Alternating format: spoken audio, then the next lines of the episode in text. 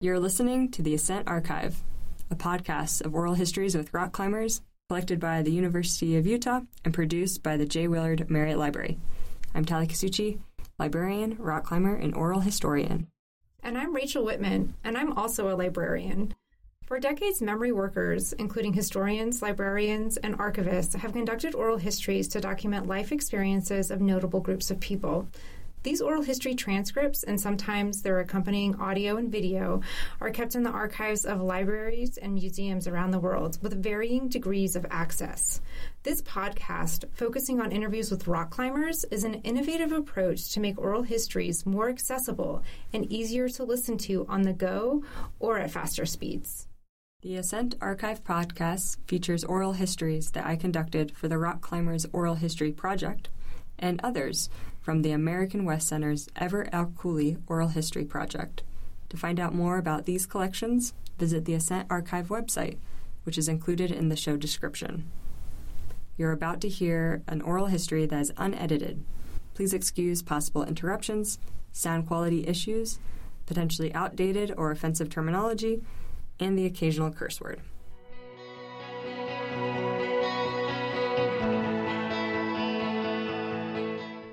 In this episode, you'll hear from Ryan Suen. Ryan is co organizer of Color the Wasatch. With years of experience in the financial industry, Ryan serves as treasurer for the Salt Lake Climbers Alliance and volunteers on multiple SLCA committees. Hope you enjoy. Good afternoon. It's September 27th, 2022. I'm Tallie Casucci, and I'm talking with Ryan Suen at the Marriott Library in Salt Lake City about rock climbing and his experiences as a leader of the Color of Color the Wasatch and the treasurer and board member uh, for the Salt Lake Climbers Alliance. So, to get us started, Ryan, do you mind introducing yourself and telling me a little bit about where you were born and what it was like growing up? Yeah, so as you mentioned, name's Ryan Suen um, and you know all those sort of roles you mentioned before. But I was born in Irving, Texas, which is a small little suburb in sort of the Dallas Fort Worth area, um, in 1993. Um, so grew up in Texas um, until. Oh, actually, sorry, I was born there and then moved to Hong Kong for a short stint for about two years and then moved back to Texas. Uh, and then was in Texas till um, I was about 11 and then moved to San Jose, California, and sort of spent most of my sort of formative uh, developmental years uh, in California. Awesome. Uh, what were some impactful experiences growing up that you remember today? Yeah.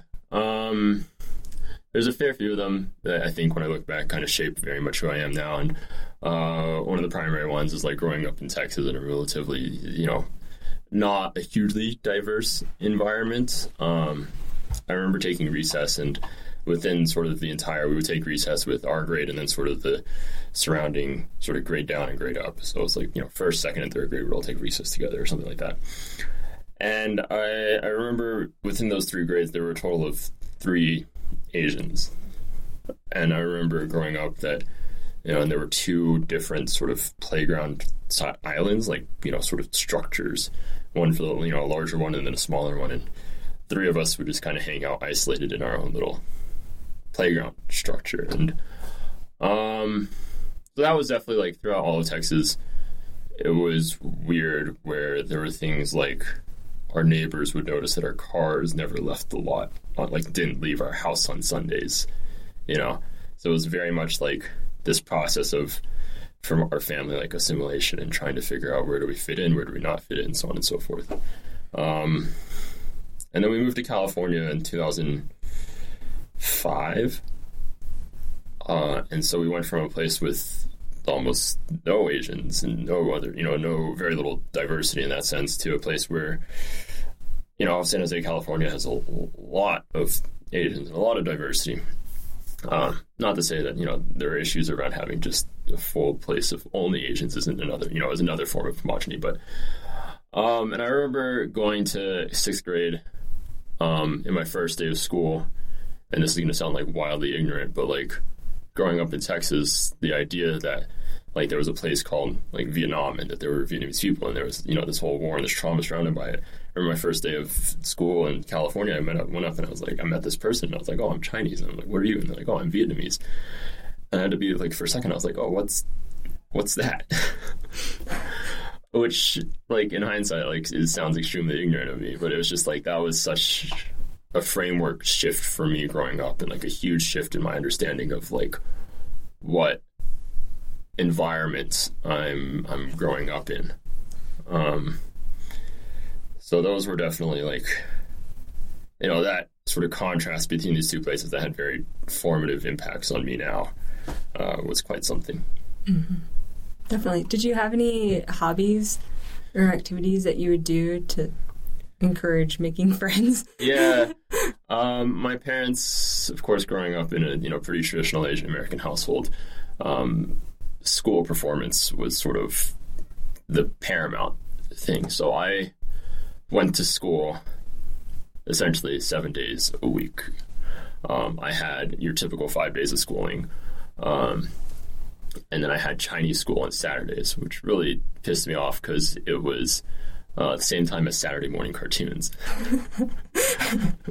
uh, so I never got to watch Saturday morning cartoons because at 8 a.m. I'd be whisked off to Chinese school, um, which I remember terribly little of my uh, of my Chinese writing now, anyhow. But an important cultural experience. And then on Sundays, I had um, I went to math school, extracurricular math school. So at the age of like 10, uh, I, I, was learning, you know, geometry and complex algebra and, you know, possibly some basic levels of like trigonometry and stuff like that. And so, um, and then, you know, played violin, like pretty much checked all the stereotypical Asian American boxes, like played violin, I did taekwondo, played some sports here and there, but mainly, and then taekwondo was the big one for me for three, four years. Um, and then uh, yeah, so made some few friends through Taekwondo, made some friends through school, uh, and then in the free time, whenever in between those, it was mostly video games. But growing up, I was not like an quote unquote like outdoors Z person. Um, it was just outside our framework of understanding and reference. Mm-hmm. So it was yeah, mainly just your typical Asian American activities. Mm-hmm. So so, at what point um, can you talk a little bit maybe about your educational journey? Because you mentioned that um, before this that you went to college eventually. Yeah. Um, so I went to college at um, University of California, Irvine, um, in Southern California. It's about an hour or so south of sort of the core of Los Angeles, and that was very much an exercise of realizing things I didn't want in my life. Um, it was one, my sister went to UC Berkeley, and so I had that dream of you know going to UC Berkeley. I didn't get in. Uh, was devastated. Had a stick on my, you know, had just like had a chip on my shoulder when I started at, at University of California Irvine, which I'll refer to as UCI uh, from now on, and um, was very bitter about it for a little while. Um, but eventually settled in, and then sort of shifted to you know realize okay, you know, I'm here might as well make the most of it. And it is a entered into a whole different type of homogenous environment where um, it's an environment very much dominated by Asian Americans, and so it was a shift in that I felt more comfortable there than I did say in Texas, but I, I quickly found there was a level of that homogeneity and sort of groupthink that I personally didn't like. Nothing against it by any fault. It's a very comfortable lifestyle, a very nice place to be, and a lot of people find value in being in that environment. Um, it was just something that wasn't for me. Um, and so, for instance, I joined a uh, business fraternity. Um, I majored in business administration, majored in finance. And I joined a business fraternity, and pretty much like 95% of our members throughout the year as they cycled, you know, as people graduated and came back on, were Asian American to some degree.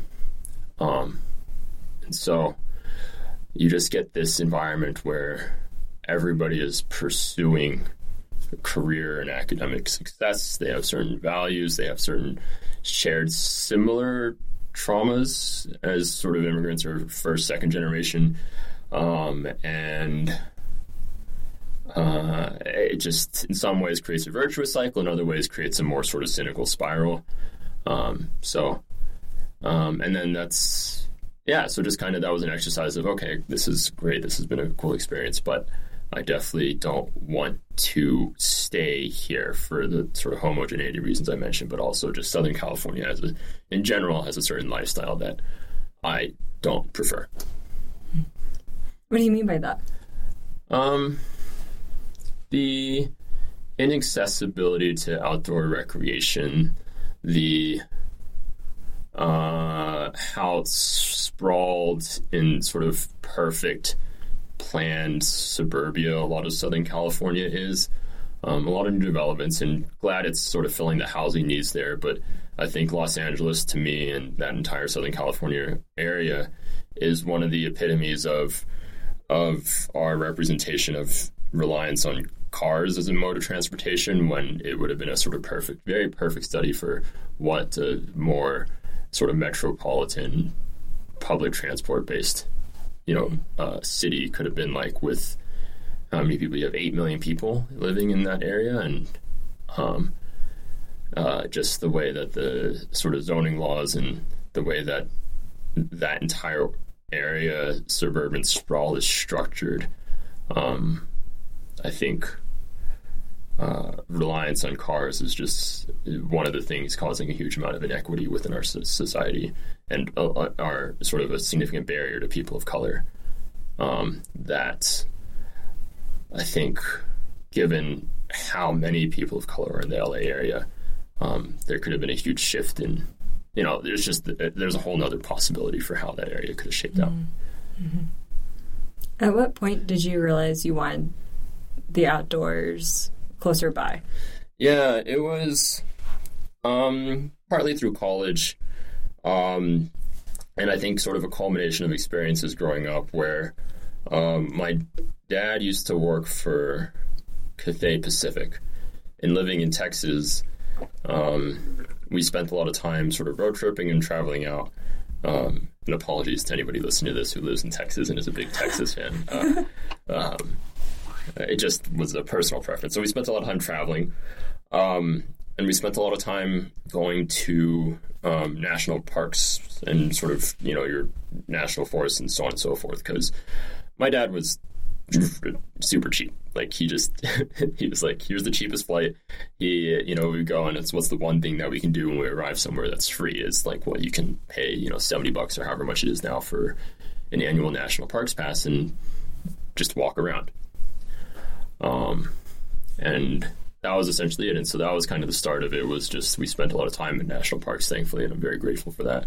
Um, at a very sort of relatively superficial level, you you know, you take going to, for instance, Zion, and it was like we went to Zion, we drove the sort of we drove east to west, we stopped at all the viewpoints, but never did any serious hiking or anything like that. But um, and then in college, um, I just kind of started exploring more as I uh, tried to find something that more fit me beyond sort of just that Southern California environment. And um, and I think one year I took a trip up to uh, Banff in the Canadian Rockies. Um, and that was just this insane moment of, you know, obviously a very beautiful environment. Um, just sprawling mountains going for, you know, hundreds of miles. And um, I remember one evening I was just kind of paddling on Lake Louise as the sun was setting. It was just like this realization that, like, oh, I want to make being outdoors a core part of, you know, my life and I guess my personality. mm-hmm. so, uh, so yeah, um, that was kind of a big trip for me. And then um, from there, it's just kind of evolved. Uh, you know, a friend took me climbing um, to just a you know one of the touchstone gyms in San Jose, um, and uh, yeah, I don't know what sort of really hooked me on it. I think it was, I think growing up, I didn't have a whole lot of sports where I had a sort of natural talent for as a kind of relatively lanky, you know, Asian boy um, who has uh, I, I, was born with this is a bit of a tangent, but I was born with a heart condition. Um, and so my endurance is my cardiac endurance has always been kind of relatively limited or takes a significant amount of training to to improve. Um, and I leave a pretty normal life for the most part. I'm very healthy, very active, but um, it was just kind of climbing was this one sport where, you know, um, my body type just kind of fit it, um, happened to fit it uh, from a very high level, sort of introductory, superficial standpoint.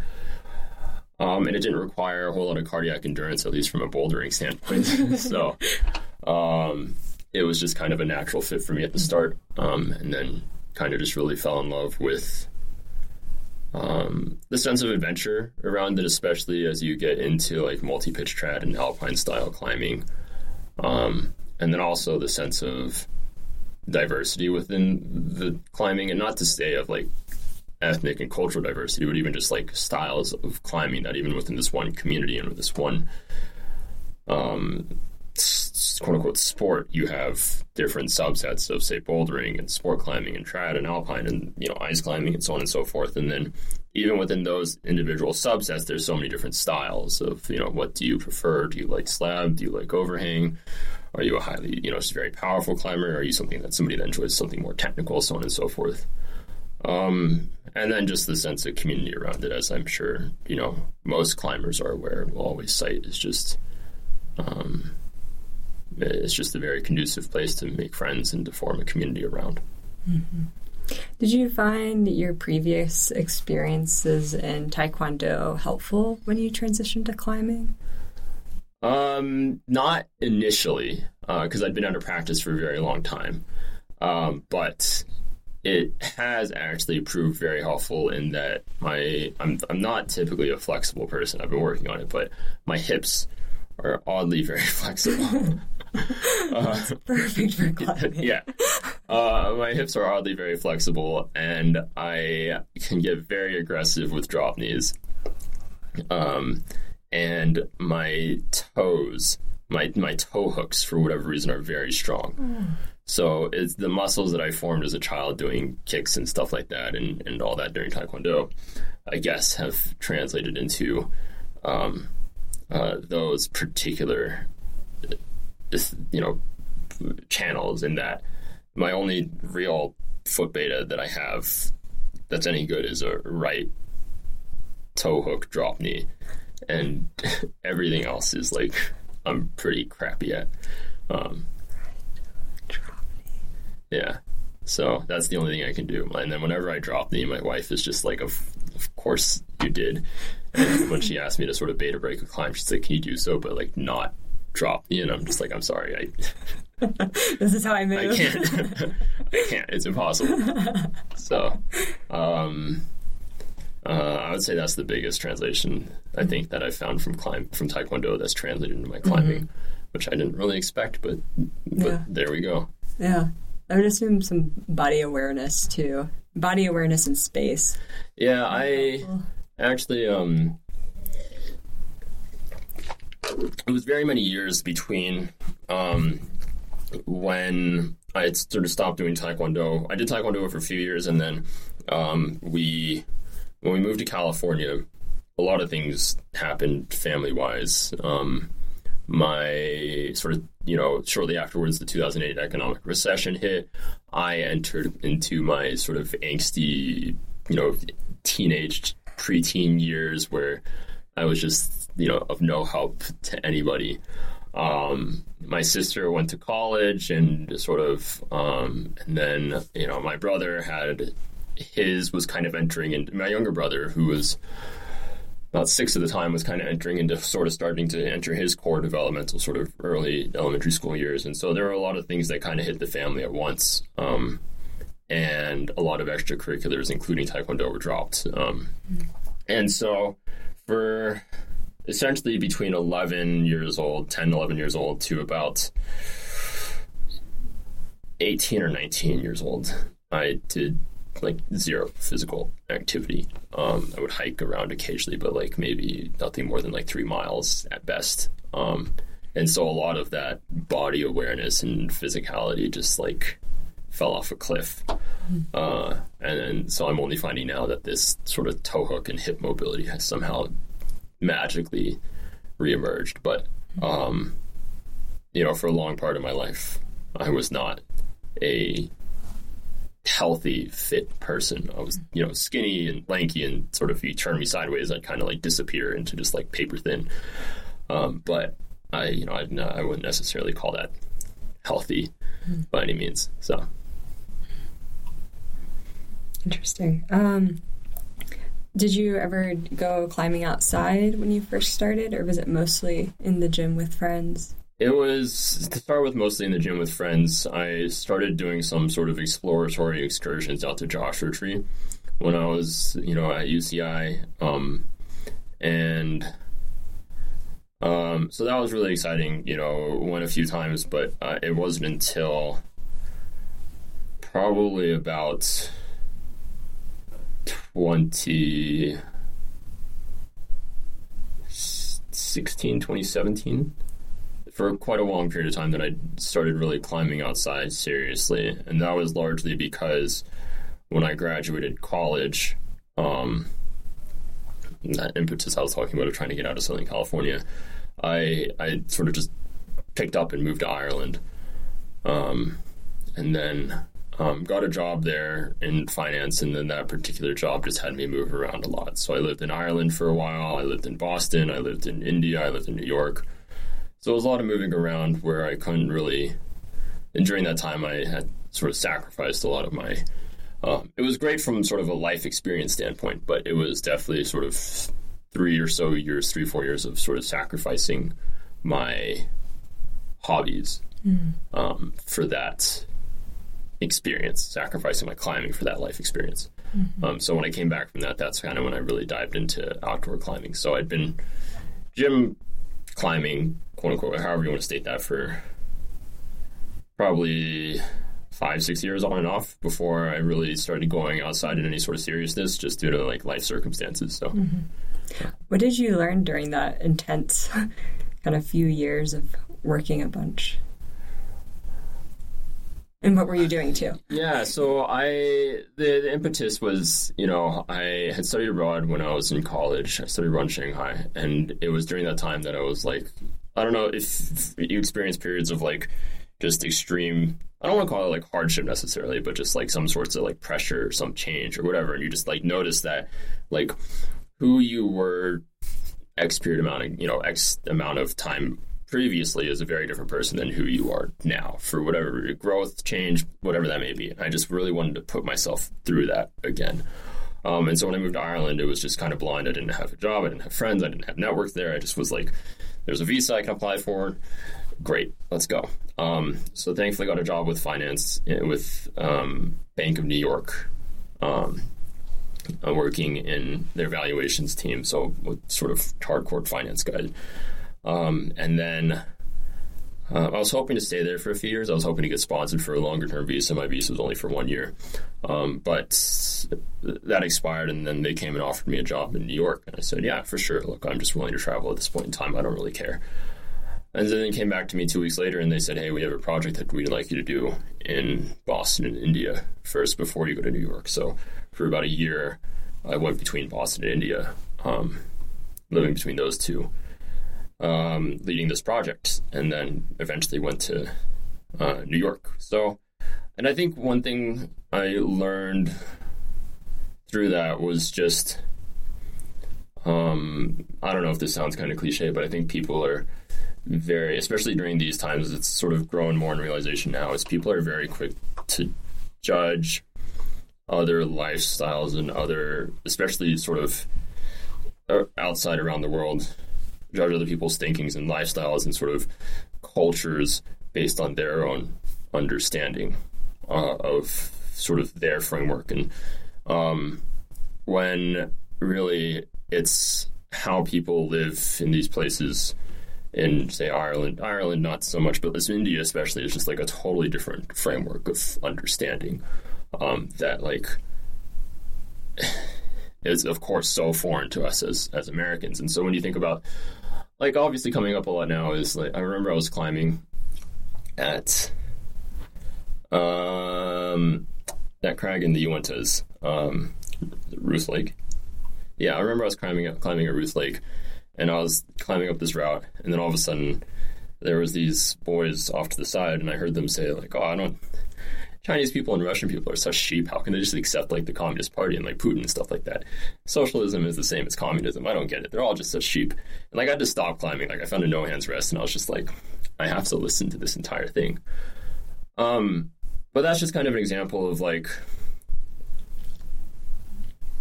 there's so much context that we don't understand from other people's lifestyles outside of you know the states or outside of quote unquote you know western style civilization and we're very quick to judge but realistically like it's safe to assume that every person in india every person in china every person in russia has a relatively equal you know brain capacity processing power sort of level of intelligence and, and consciousness that we do right? And so, you know, and you take India just an example, and there's like one billion plus people living like that, going about their lives thinking that this is totally fine. This is it's not great. You know, they have their own issues, but but that's just the sort of long-winded rant to say that what we find unacceptable based on our framework of understanding is sometimes totally acceptable to another person's framework of understanding. Um, and we shouldn't be so quick to sort of judge and write that off as I think we are now for other countries um, and other cultures and other, um, yeah, other traditions, so on and so forth. Mm-hmm. Mm-hmm. Did you have conversations with uh, you know, people or acquaintances during that time period that kind of solidified that lesson of maybe taking a step back and not judging immediately and listening? Yeah, so when I lived in Shanghai, I had a local um, Chinese roommate, um, and you know, I tried to engage with him as much as I could, and he was very open. He was very honest. Um, his name was Finn, and we would do things together. Like I would ask him to help me read Chinese newspapers, um, and I would ask him about sort of his thoughts on certain things. And it was, um, uh, um, this was 2013, so what was going on in China at the time? Uh, there was, at that time, one of the biggest things was the issue with sort of, um, sort of globally, foreign policy wise, was Syria had just used, I think, uh, sorry, was it? Yeah, in the Syrian civil war, there had just been the use of sort of chemical weapons that were sort of internationally banned, and then um, there was the UN was trying to go in and sort of um, uh, take military action because of that use, and Russia on the UN Security Council vetoed that, and then China kind of had you know supported Russia in that initiative, and I think uh, Xi Jinping had recently come to power in China. Um, and so that's just kind of the context of sort of what was happening foreign policy wise when I was talking to my friend. And I was asking him about these things, and he was saying, you know, we don't always agree with what Chinese leadership is doing. Um, but for the most part, we uh, generally still see them, you know, support them quite a bit. Um, in that, you know, he recognized that, and when he was talking about Xi Jinping, he was like, "Look, we've known for, people have known for ages, very, very long time, that um, he was going to come to power, and it's just kind of an accepted state of things in China." Um, but sort of the trade-off is that like our lives are exponentially better for hundreds of millions, if not a billion Chinese people, exponentially better than they were 10 years ago, 20 years ago. And that's not something that, you know, people can say in all nations, where if you look at, you know, the States, do we think our lives are exponentially better 10 years ago? And, you know, now than they were 10 years ago, so on and so forth. And then I also had a colleague who uh, was uh, Russian, and I was talking to her, her view on, views on Putin and things like, you know, uh, from your understanding in America, you know, you think somebody like Putin's evil and that ruling with a sort of iron fist is like is too authoritarian or whatnot. But in Russia's history, when people don't rule with an iron fist, like Russia as a nation, like falls into chaos, and like we had, they had a what they call the times of trouble, where like a third of their population died off, and that's sort of a huge trauma for them. Where when people don't rule with an iron fist, Russia like devolves into that sort of chaos. And so I'm not citing these to say that these people are right or these people, these leaders are justified by any means, but it's just like another perspective that like we don't always fully internalize um, as a relatively young nation with I might get a bit of flack for this, but relatively few sort of in nation traumas. Aside, you know, 9 11, Civil War, Pearl Harbor. But aside from that, you know, we didn't have World War II on our land. We didn't have, mm-hmm. you know, plagues or anything like that. And so we just don't have a lot of sort of trauma informed decision making to the scale that other nations do. Mm-hmm. Fascinating. So, what brought you to uh, Utah then? Uh, my wife came out here for nursing school. Um, so she came out here ages ago for a concert first, and then she was, uh, so and then she kind of fell in love with the area, and so she decided that when she went to nursing school, she'd apply for school out here.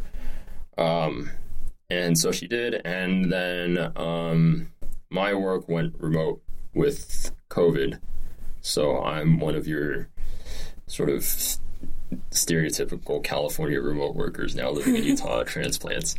Uh, and so uh, I work for a nonprofit. If that makes it any better. Wait, when did you switch to the nonprofit? it's still finance adjacent. It's very much finance adjacent. Um, but I switched to the nonprofit in 2019. Okay. So end of 2019. So just before COVID started.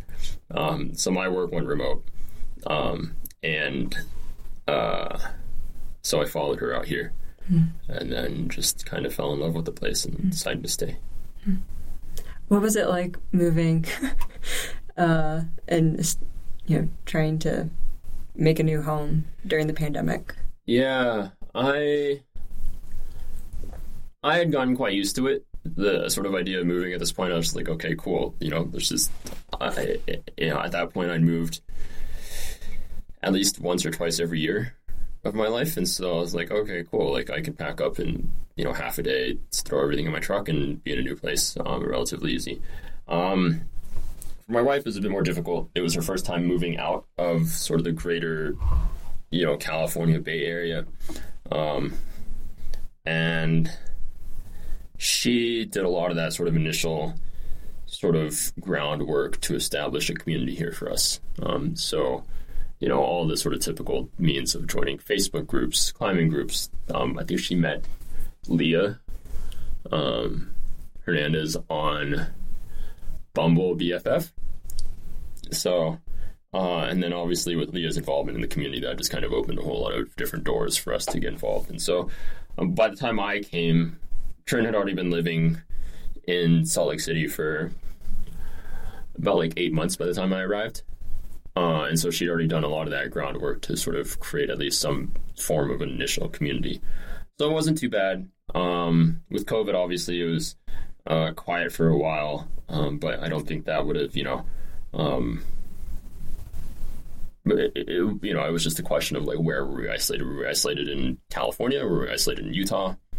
So in the end, it didn't really matter to me a whole lot. Um, so thankfully, not too difficult because I was used to the move before, and second because of my wife's efforts beforehand. Mm. Oh, that's so nice. Yeah, yeah, it definitely makes it easier, uh, mm. and uh, grateful that I didn't have to do all that hard. so, when did you get involved with, um, I guess, Color the Wasatch? Yeah, um, it was Priyam Patel was one of the founders of Color the Wasatch, and so went out to their first meetup, and that was really sort of a sticking point for me.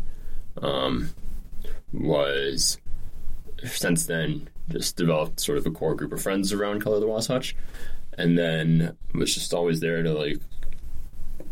You know, I wasn't a leader in the in, in official capacity to start with, but it was just like, hey, I'm here, just happy to be a consistent member of the community. Um, and then it was about a year ago that I started joining on in an official leadership role. Um, it was just kind of a natural like, look, you're here all the time, anyways. You, you are always helping out. Like, why not just jump on? Um, and so, yeah, that was just kind of a natural evolution, and it's been great since then. Um, mostly just trying to help us figure out what is our role within the greater community, climbing community, and how do we grow and continue to sort of scale as um, more and more interest comes our way. Mm-hmm.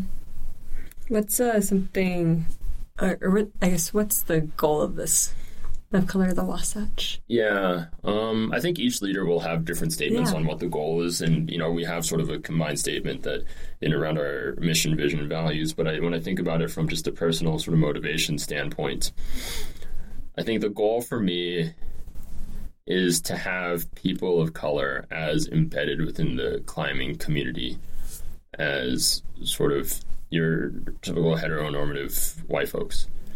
Um, you know, there's that there's a stupid. I always think about it. There's this really ridiculous, kind of wholesome commercial from uh, John Cena. I don't know if you know this, but it was just he was just in walking. He was like, when you think about your typical American, like, what do you imagine? And then he was like, well, stop there. Actually, more than half of the Americans are female. And blah blah blah. And he laid out, oh, Chinese and Indian and Hispanic and blah blah blah. And so it was just this thing that he was. This, and then uh, for some reason, that just kind of always sits in my mind as like a metaphor. But just like one day, I would like for when you think of what does your typical climber look like? When somebody embodies what does a person embedded within the climbing community look like, that people of color are as deeply embedded into that image um, as, say, white folks. Mm-hmm. What was it like coming to from California, where there's definitely more diversity? Yeah. than uh, Salt Lake, or at least the perception that Salt Lake gets. yeah. Um it was it's a learning experience for sure and growing up in Texas it was you know I'm not unfortunately not new to uncomfortable scenarios is like to put it in the friendliest manner um and so you know, there are certain affinity group initiatives out in California, and this isn't to discount or credit their work. It's very important. I just don't think I'm the right person to do that work because when you look at sort of the climbing community in California, in a lot of places, especially gym climbing, is predominantly Asian Americans. And so in California, Asian Americans hold sort of that position of sort of have a different place in the power dynamic. And so that's one reason. I mean, I didn't necessarily find a home in California that I wanted to really invest in at that point in time, but um, that's another reason why, you know, why do I feel so much more passionate about the work here versus in California is just that, like, I don't think I'm the right person to do it.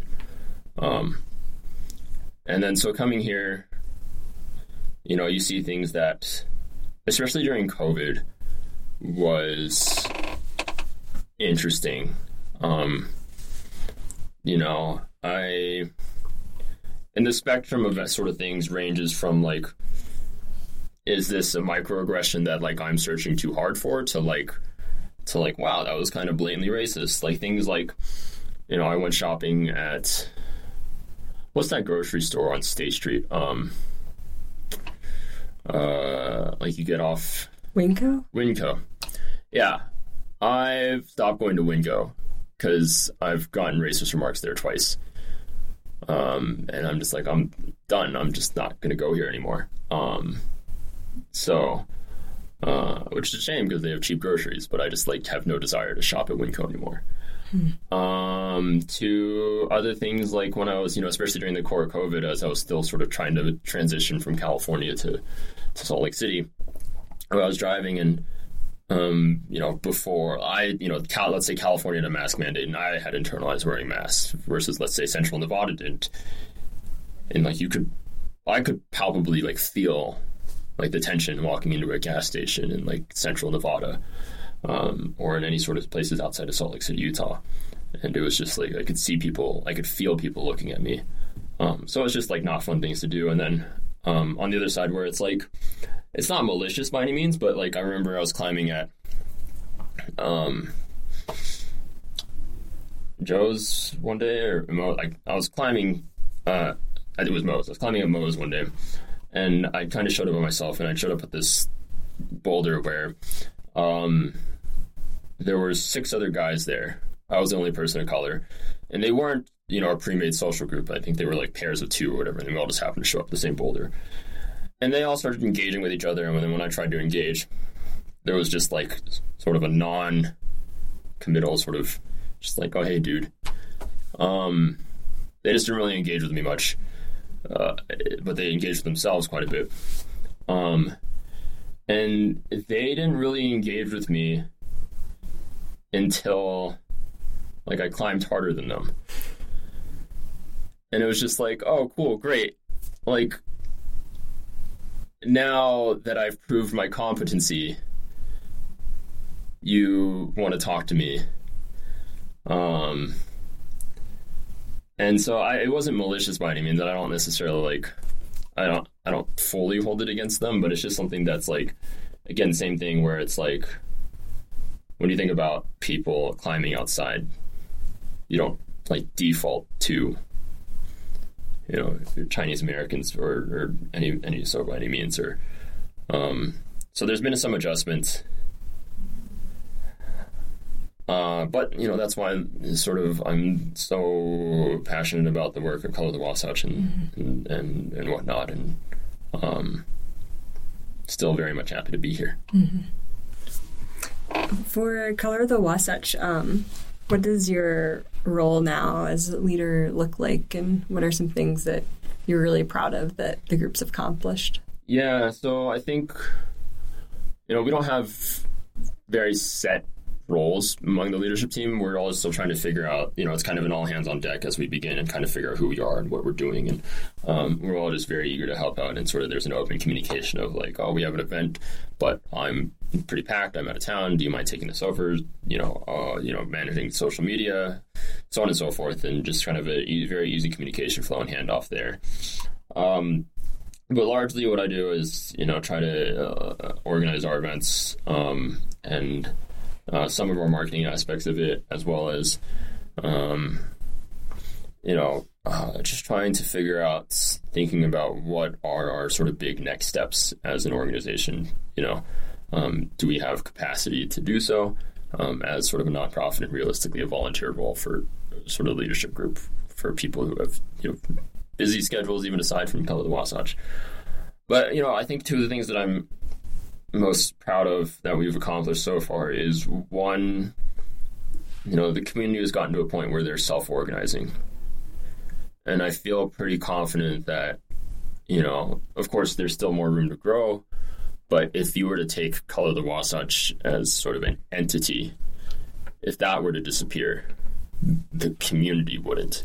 Mm. And I think that's very key. Is ultimately like like like I just want people to have this space and whether whatever label that space falls under, how it's you know, or how it manifests itself. It doesn't really matter to me whether it's called the Wasatch or just people hanging out or just you know whatever that may be. And so that's something that I'm really happy about is that because um, ultimately I think especially when it comes to nonprofit initiatives, um, for that there's it's unsustainable for them to rely on a small handful of individuals.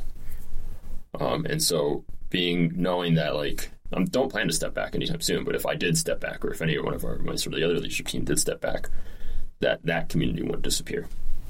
And the second thing is just having people come up and just saying, you know, thank you for making this space, um, and just you know doing this work, because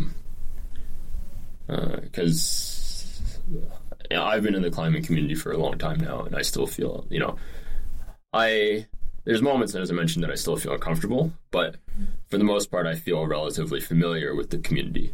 It's easy enough for me to be integrated in. So when you do that, you kind of lose sight of what are some of the initial challenges, and you kind of, I guess, you know, sandbag. You may sandbag other people inadvertently, um, in terms of you know may not realize like, oh, these are some of the challenges people have trying to enter into a community, um, and it's just nice to know that even as we kind of rely on what are our old experiences when we started climbing. We're still doing sort of the you know correct work. What do the events and kind of the look like? Yeah, so for most of them those. right now are climbing meetups. So it's just, you know, at the Salt Lake Bouldering Project as well as the front um, bi weekly. Um, and trying to remove those barriers to, to, to climbing. So one of the most obvious ones are sort of financial barriers. So um, we source, you know, day passes from community and donations and stuff like that. And we have a few. We have stipends from the gyms, so on and so forth, that um, we can utilize for people's days passes when they come to visit.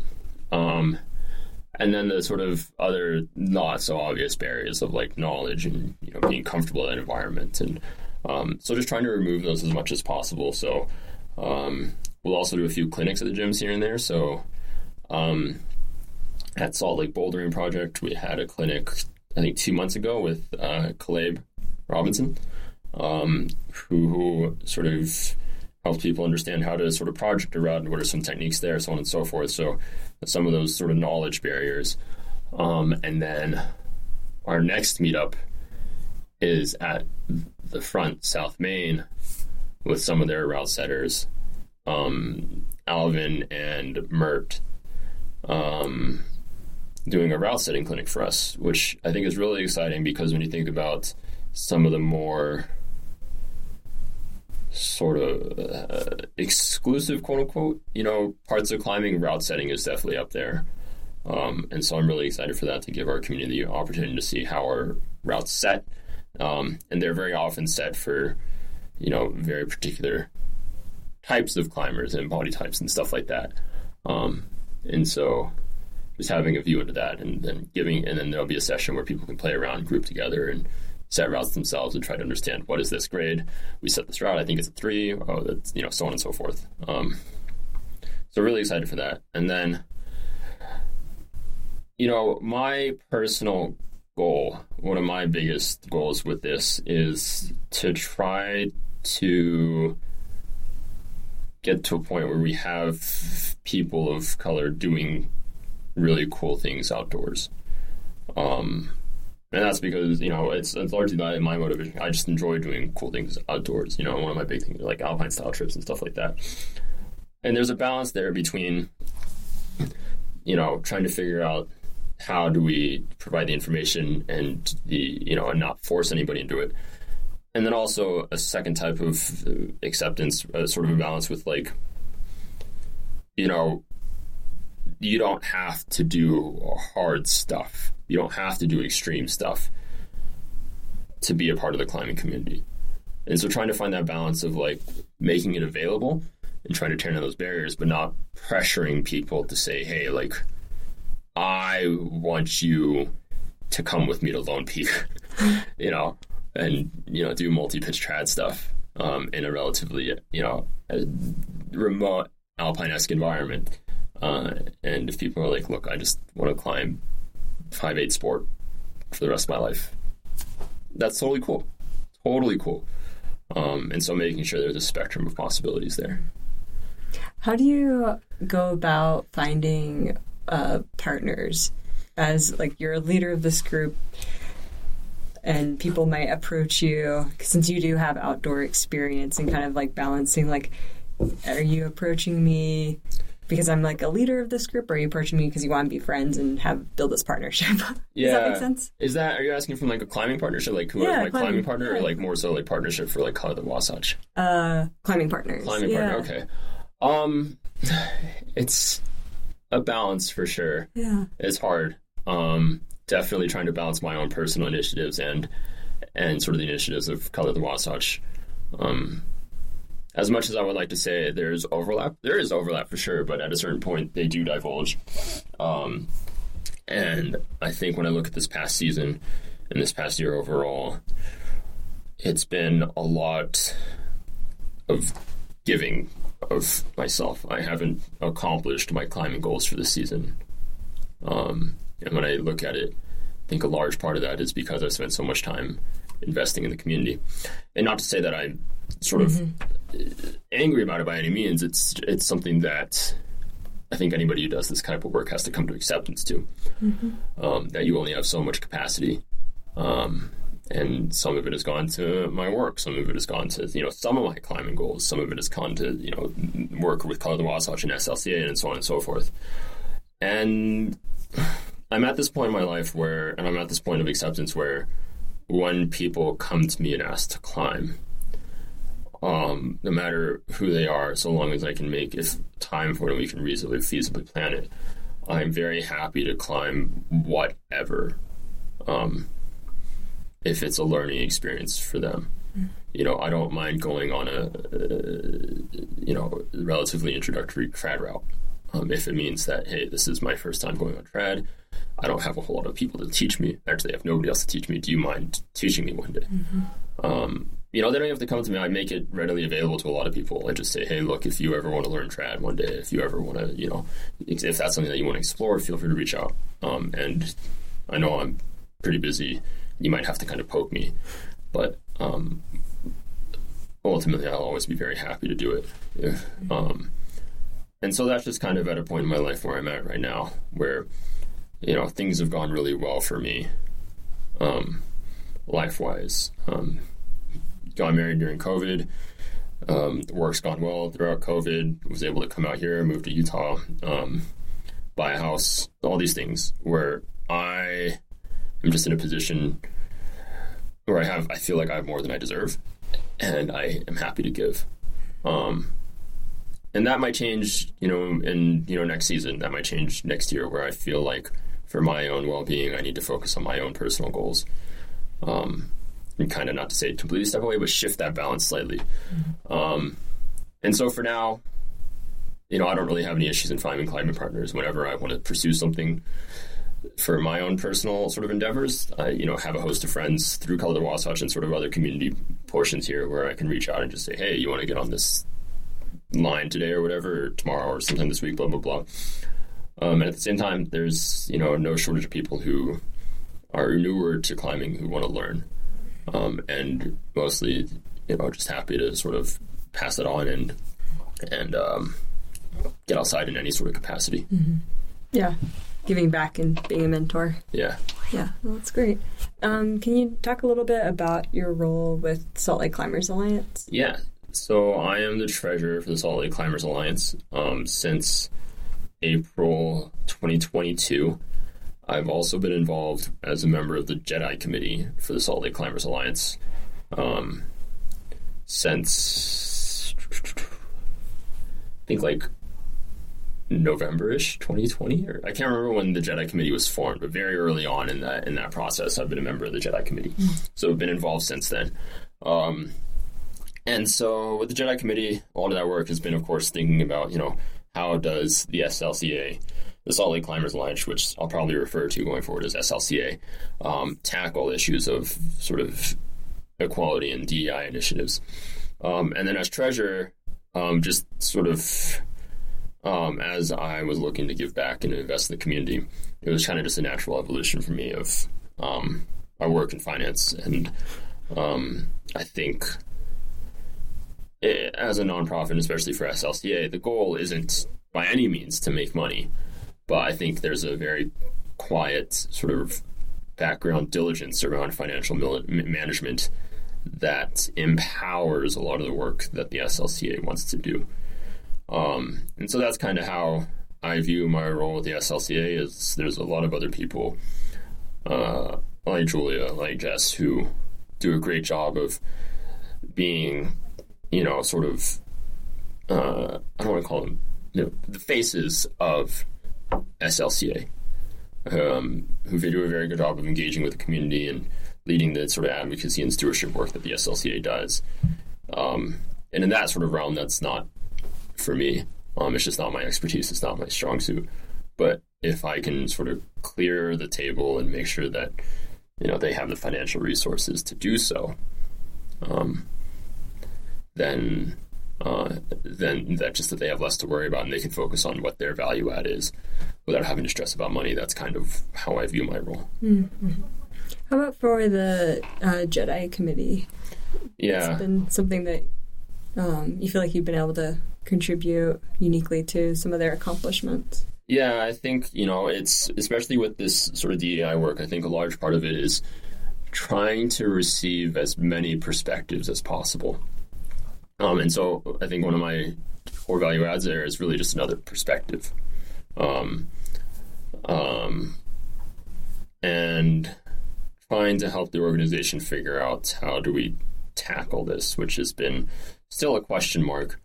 Um, but, you know, I think through the Jedi Committee, there's a significant amount of overlap between the Jedi Committee. Actually, I say significant.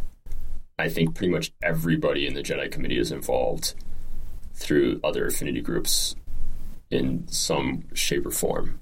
Um, so, like half the Jedi Committee uh, is, you know, our leaders for Salt Lake area queer climbers. The other half are leaders of Color the Wasatch, and so it's you know that work isn't done in isolation by any means. And I think they they very much stemmed off each other as we try to figure out what is the SLCA's role, but also sort of where do we fit into this community at large. And so I think that's been a byproduct of the Jedi Committee of of um, you know how do we shape this overall environment within and w- outside of SLCA. Mm-hmm. Um, and so there's been some more tangible efforts, but it's been slow work. Um, for sort of differing organizational challenges. Um, but it's you know we we have it, we're trying to tackle it with our strategic planning now, um, and the board's trying to figure out you know what are the next steps for the Jedi Committee? How does this evolve? Um, because in full disclosure, I think the the view for the Jedi Committee for a lot of people on the committee is very different from where the Jedi Committee is today. And so there needs to be some. We're trying to figure out what's what's the step forward, what's the evolution here. From uh, your perspective, where do you see room for growth for these uh, communities? Yeah, so when I think about, you know, the most I can do here is I, I in full disclosure, like I don't have a wealth of experience in DEI work myself, aside from you know Color the Wasatch and Jedi Committee and SLCA, um, you know, versus somebody like uh, Leah who studied this work and has been involved in this work for years and years and years. Um, and so I often try to draw parallels where appropriate. And so right now my work is my professional work is revolved around sustainable finance. So how do investors incorporate sustainability measures into their investment making decision and decisions, um, and how do companies integrate in sustainability considerations into their processes and risk management and whatnot, and so on and so forth. And so when I draw parallels from that, when I look at where have sustainability initiatives been successful within companies and investors, I think they're most successful when sustainability sort of subject matter experts are embedded within different functions uh, rather than a separate dedicated individual sustainability team. Because mm-hmm. most often than not that team is under resourced and ends up kind of just being um, tokenized. Um, and so that's kind of drawing a parallel here and bringing this back to slca is where i think there's evolution is the slca can decide you know is this the appropriate work for SLCA to take on, or do we say we are going to refer to the expertise of the affinity groups that have propagated and really developed throughout the community? Or do we restructure the Jedi Committee so that it isn't is no longer an individual separate committee, but that the people who make up the Jedi Committee are DEI experts or DEI sort of owners nested within different functions. So you have somebody, say, on the policy committee who's dedicated DI work. You have somebody on the anchor maintenance crew who's dedicated DI work. Um, somebody on, say, the board, so on and so forth. And then these people together then form the, the Jedi Committee. Um, so that's kind of how I view it moving forward to really, one, identify the scope and to really um, the most productive evolution of this work. So you know, I'm there's discussions, evolving discussions on it now still, and I'm not married to any particular approach, and still very much open to sort of what other people think, and because I know that feedback, I like that, um, that view on evolution is very much informed by corporate America, which is like not always appropriate. Uh, um, so um, that's kind of my initial thinking, but uh, we'll see how that evolves and plays out as we as the sort of board continues to discuss and figure that out. Nice. Well, that's neat. Um, so you've been here in Salt Lake for what, two, three years? Approaching three years. Approaching now, yeah. three years. What um, what have you noticed in terms of like the um, climbing outside? You mentioned going down to Moe's Yeah, and other areas and Lone Peak. yeah. Um, what are some of those experiences um, that you've been able to appreciate or kind of um, have had an impact, like kind of outside of you know all of the advocacy work that you've been doing? Yeah. Uh, I, I mean, I think for a lot of people who have come to Salt Lake City and decided to stay here, it's just like the astounding access to such a wide diversity of quality outdoor activities. You know, whatever that is. You know, skiing, of course, is a big one, but you know, um, and with climbing, it's you have really a prime alpine environment in Lone Peak. You know, which is the drive is negligible when you compare it to the to the approach, uh, uh, which is getting much better with the Jacob's Ladder work, which is really exciting. Um, but uh, and then you have things like Little Cottonwood, where you have the full spectrum of you know single pitch strat to you know multi pitch adventures that you can go on to you know, and then all of a sudden you shift, you know, you go from Little Cottonwood to Big Cottonwood, and all of a sudden the climbing style changes entirely, and then you go to Maple Canyon or um, you know American Fork and so on and so forth, and and it's just so easy to find something to do that isn't just like I guess it's climbing, you know, like it's rock, so but it's actually really high quality stuff that if you picked it up and moved it somewhere else, like people would travel across the world to get to these places. Um, and I think that's something that I'm always kind of floored by is just, you know, um, I can go to Little Cottonwood on any afternoon and do a really high quality climb, um, whether it's boulder. The bouldering is a bit uh, greasy, but still, I guess that just makes it more challenging. Uh, Depends on the temperature. Depends on the temperatures. Yeah, yeah, yeah. depends on the temperatures.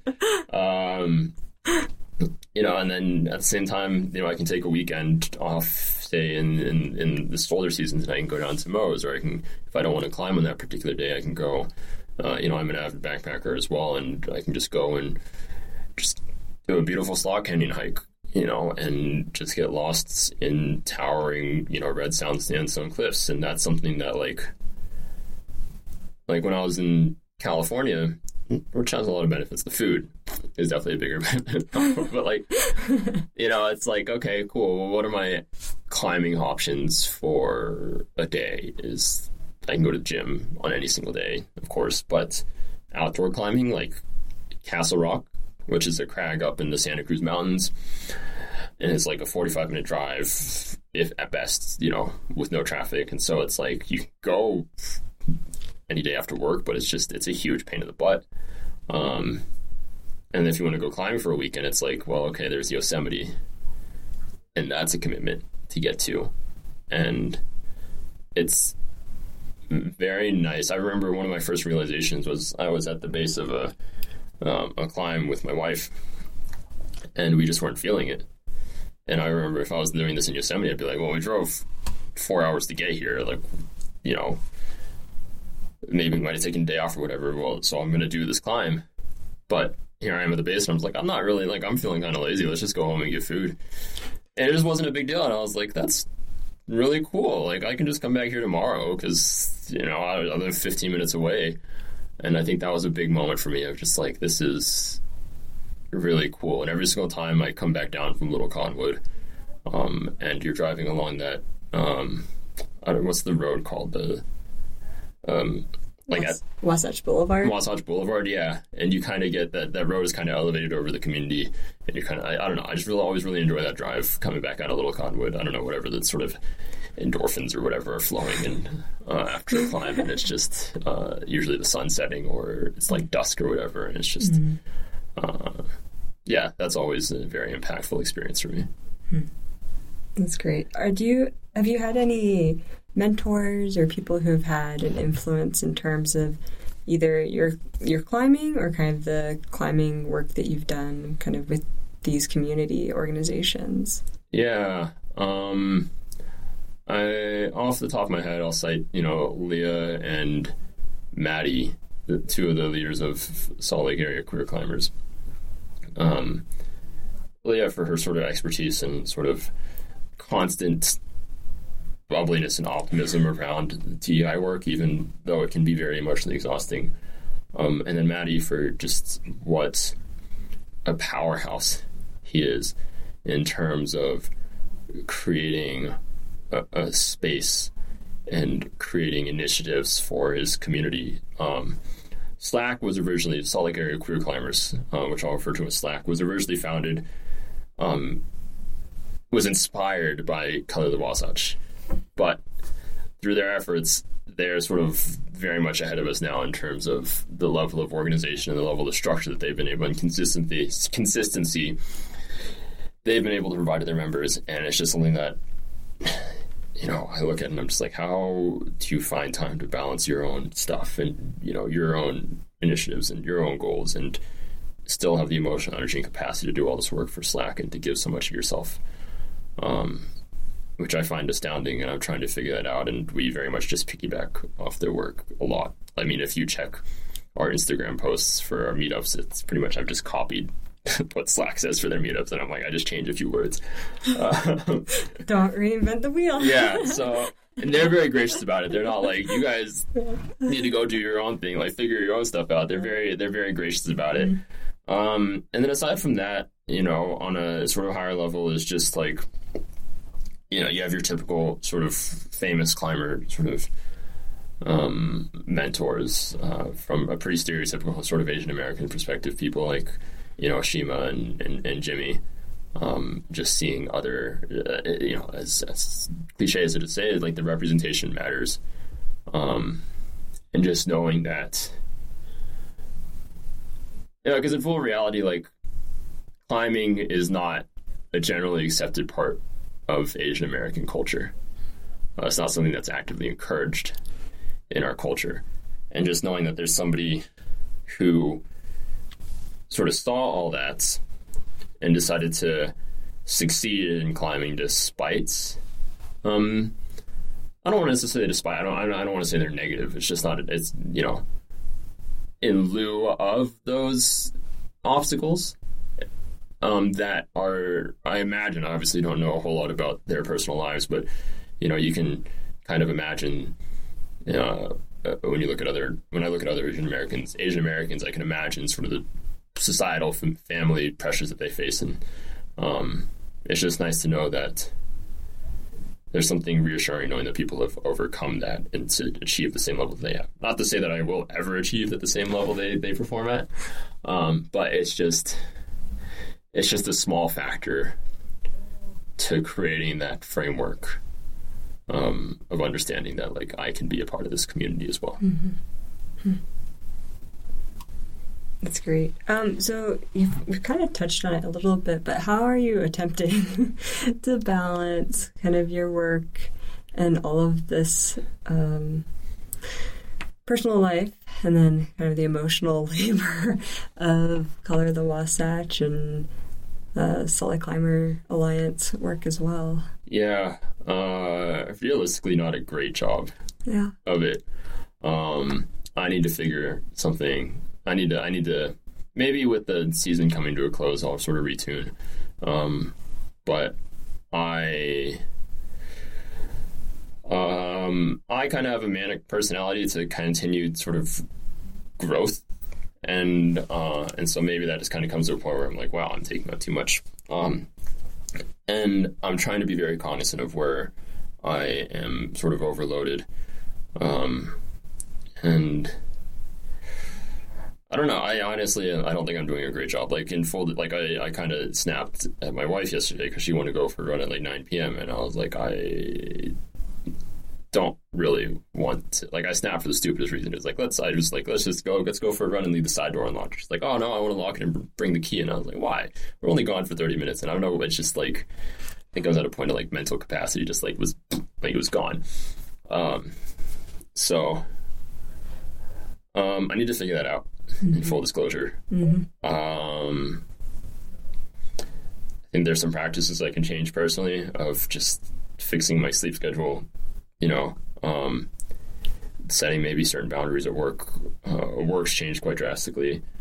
Um, I am looking for new work.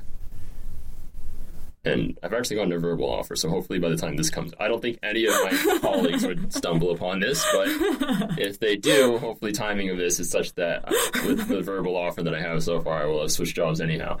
Um, so um, there's some shifts in place, mm-hmm. and I think a lot of it also has to do with the season where I feel very manic about not having accomplished enough of my personal goals during the season. Mm-hmm. Um, and a part of me is trying to come to terms with it, especially as I get older, where like I'm not like I'm not old. I'm 29 years old, but I think there comes a certain point where it's like okay, progression for me in climbing regardless of what my other sort of capacities and, and sort of involvements are, is no longer climbing harder or maximizing grades. There, I need to rethink what my understanding of progression is at a certain point. You know, because I, I think there's going to reach a point where I don't know where it is. I don't know when it is. I don't know if it's now or I don't know if it's five years from now or 10 years from now or whatever time it may be. But there's definitely going to be a point where I'm going to crest or peak in terms of my maximum grade capability and I'm trying to be graceful in terms of whenever that time is. You just don't know, right? I'm just trying to be graceful of this is quote unquote the best I will ever perform, and just trying to be graceful about that. Mm. Um, so, but I have, you know, um, I am about to accomplish one big goal. Is I'm going to Nepal um, on Saturday for three weeks, uh, which I'm really excited for, and this has been sort of on my docket for a very long time. Um, so maybe I will feel much better about all these personal goals afterwards. Um, but who knows? I don't know. It's not climbing. Um, it's it's so maybe I'll come back and I'll feel weak. But I I'm very grateful for this trip, mm-hmm. uh, and I'm very excited. Um, so I think, but it also contributes to my feeling of the season kind of tightening, where I'm September's been a mad rush as I prep for this trip and haven't climbed as much, and then I'm gone for three weeks and then I get back, and then it's pretty much November, and then season's over, and I'm like, okay, cool. There, there goes the personal goals. Um, so that's a long ramble to essentially I'm not doing a great job of managing. hopefully, the Nepal trip will be a nice reset. yeah, hopefully, fingers crossed. Yeah, I think it will be. optimistic for you. hopefully, I'm very optimistic as well. What's the biggest challenge you see facing the climbing community, and that can be here locally or just kind of um, big picture? Yeah, I think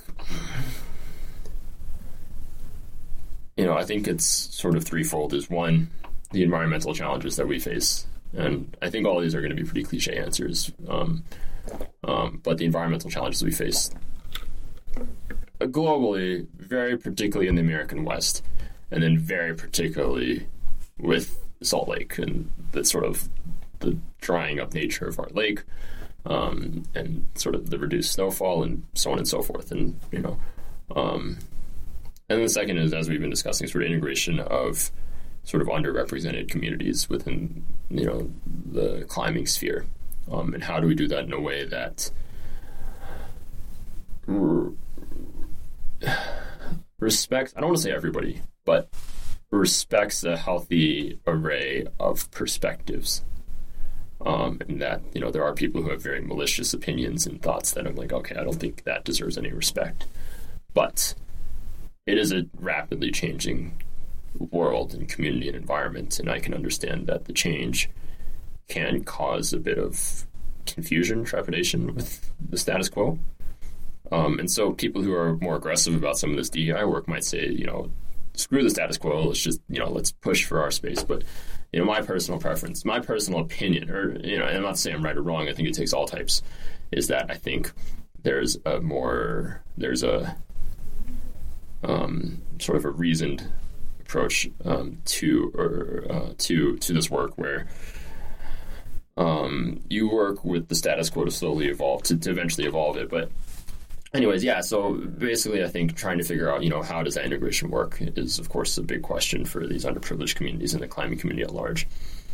And then I think a big one that I think nobody knows how to deal with properly. I haven't seen I've seen very few instances of this being done well. Is recognition of indigenous lands. Um, and I'm not saying this as like a, on a high horse by any means. Like I found the solution. I I do not. I have no idea what to do. Honestly, like within climbing and without climbing, um, but it's something that you know. Will it sort of just fade away? Hopefully not. I don't know. I, you know, it's something that you know we do land acknowledgments and stuff like that. But like, what is within any person's capacity to within anybody typical, even a, in an affinity group like Color the Wasatch Slack, like what is within our capacity, even SLCA, what is within our capacity to, to tackle these these issues? And it's like, well, one, do we know any Indigenous folks to engage with to even start asking these questions? And two, if we did, like, what could we reasonably do? Like, how do you, like, go back? How do you how do you apologize? How do you I don't know? How do you create concessions around this? Who knows? So that's just the next one that uh, I think are the biggest challenges, and it might just go unanswered, unfortunately, for a very long time. Mm-hmm. Um, but we'll see. Hmm. Yeah. Uh, what impact do you hope to have on the climbing community?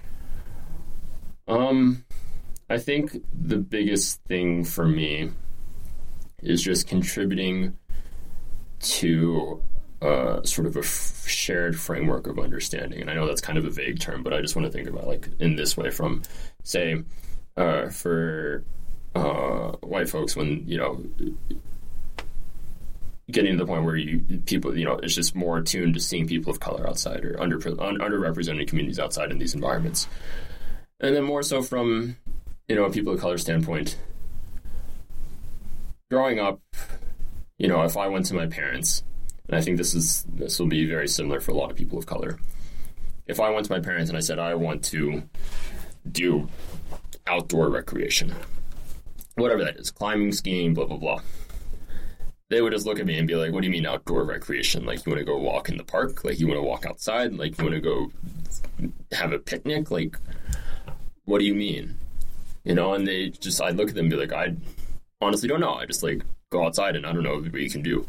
Um, and I think that's the case for a lot of people of color where it's like, I just didn't know you could climb. I didn't know you could ski. I didn't know you could, you know, I don't, and even if I did know, like, how do you even start to begin doing that? Like, this is going to be really, maybe this is a really crappy parallel, but I found, I came across this like really obscure posting on Reddit where these people are is this like professional sheep imitating. Really, really ridiculous. But essentially, somewhere in Scotland or Wales or somewhere, people will dress up like sheep and all hang out in a pen and have a competition to see who is the most sheep like. And when you think about that from like your perspective, you just look at it and you're like, that's kind of ridiculous. Like, how does one even, who even thought of this? How does one even start to get involved? What are, you know, what do you like? Do people make this stuff at home? Is there like a cheap store where people buy imitation gear? What are the, you know, what are the cultural norms in this community? What is judged, what is judged as successful? How do you be the most sheepish? per se. And so these are all questions that like you translate them to climbing and these are the questions that people who aren't familiar with this environment have. Um, and so it's not just financial barriers, but it's just even like a framework of acknowledgement of like, like until two seconds ago, like you might not have known that like this sheep competition existed. Uh, same thing until a certain point in time, a lot of people of color didn't know that climbing was a thing in the form that it is, you know, and then knowing that, um, oh, who can I turn to to try to get into this community? What are the norms? What are the language? You know, what are the terminologies? What is judged as successful? What are proper practices, um, LNT practices as such, and so on and so forth.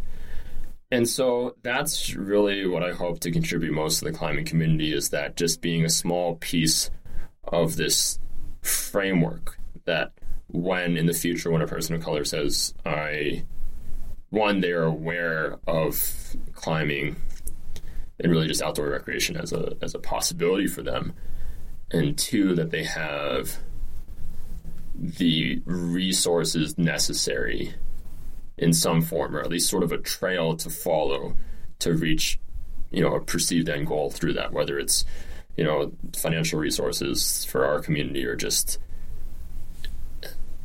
so many small things of seeing themselves as a sort of Hispanic American, a Black American, a Asian American, whoever that may be in this community, and being able to imagine themselves there um, as well as figuring out how to slowly piece together where to pull together the knowledge to be able to do these things. Um, and hopefully that's kind of just the, the greatest impact that I can have. Mm-hmm. Is there anything else that we haven't talked about that you'd like to share?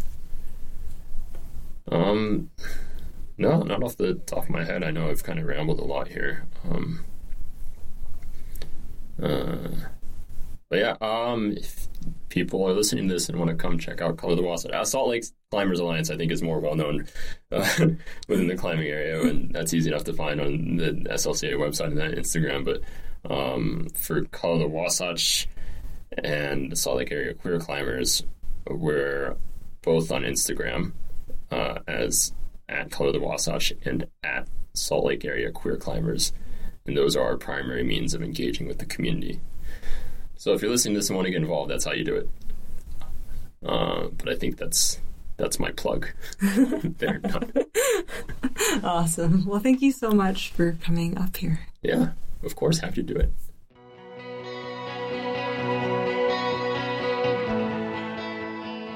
Thanks for listening. We hope you enjoyed this episode. Please keep in mind that the views and opinions expressed in this interview are solely those of the oral history participants and do not reflect any views, opinions, or official policy at the University of Utah or the J. Willard Marriott Library. For more information about this podcast, check out the ascentarchive.lib.utah.edu.